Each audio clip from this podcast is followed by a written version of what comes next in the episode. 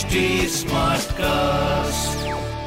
आप सुन रहे हैं एच डी स्मार्ट कास्ट और ये है लाइव हिंदुस्तान प्रोडक्शन नमस्कार ये रही आज की सबसे बड़ी खबरें।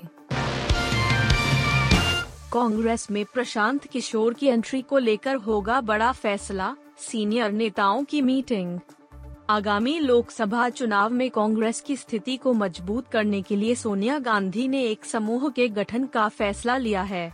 पार्टी नेता रणदीप सुरजेवाला ने प्रशांत किशोर को कांग्रेस में शामिल होने को लेकर हुई मीटिंग के बाद यह बात कही। उन्होंने कहा कि सोनिया गांधी ने राजनीतिक चुनौतियाँ का सामना करने के लिए एम्पावर्ड एक्शन ग्रुप 2024 का गठन करने की बात कही है।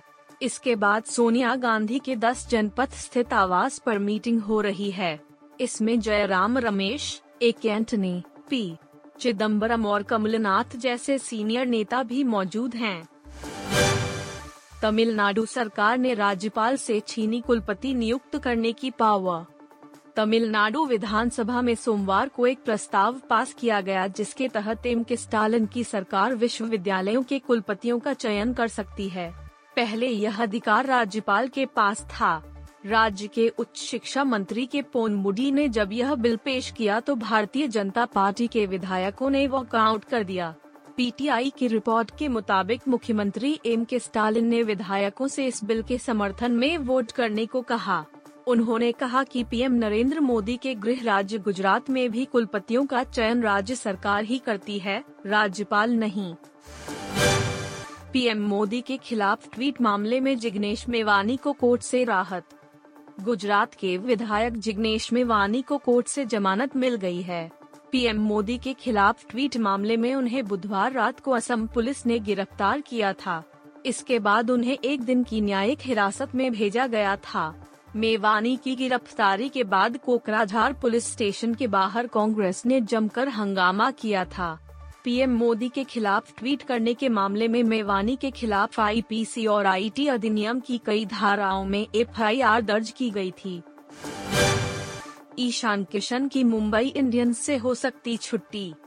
मुंबई इंडियंस के कोच माहेला जयवर्धने ने अपने बल्लेबाजों की लगातार नाकामी के बाद बल्लेबाजी क्रम में बदलाव करने के संकेत दिए हैं और उन्होंने सलामी बल्लेबाजी ईशान किशन की खराब फॉर्म पर भी चिंता जताई है। रिकॉर्ड पाँच बार की चैंपियन मुंबई की टीम अभी इंडियन प्रीमियर लीग के इतिहास में अपने सबसे बुरे दौर से गुजर रही है।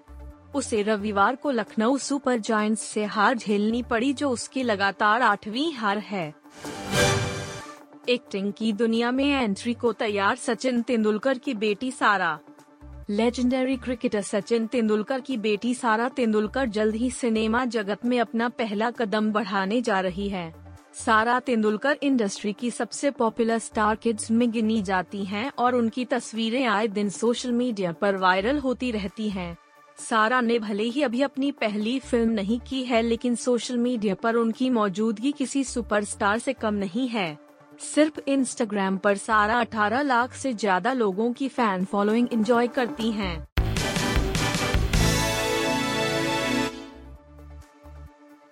आप सुन रहे थे हिंदुस्तान का डेली न्यूज़ रैप जो एच टी स्मार्टकास्ट की एक बीटा संस्करण का हिस्सा है। आप हमें फेसबुक ट्विटर और इंस्टाग्राम पे एट एच टी या podcasts@hindustantimes.com पर ईमेल के द्वारा सुझाव दे सकते हैं। आप सुन रहे हैं एच टी स्मार्ट कास्ट और ये था live Hindustan production HD Smartcast.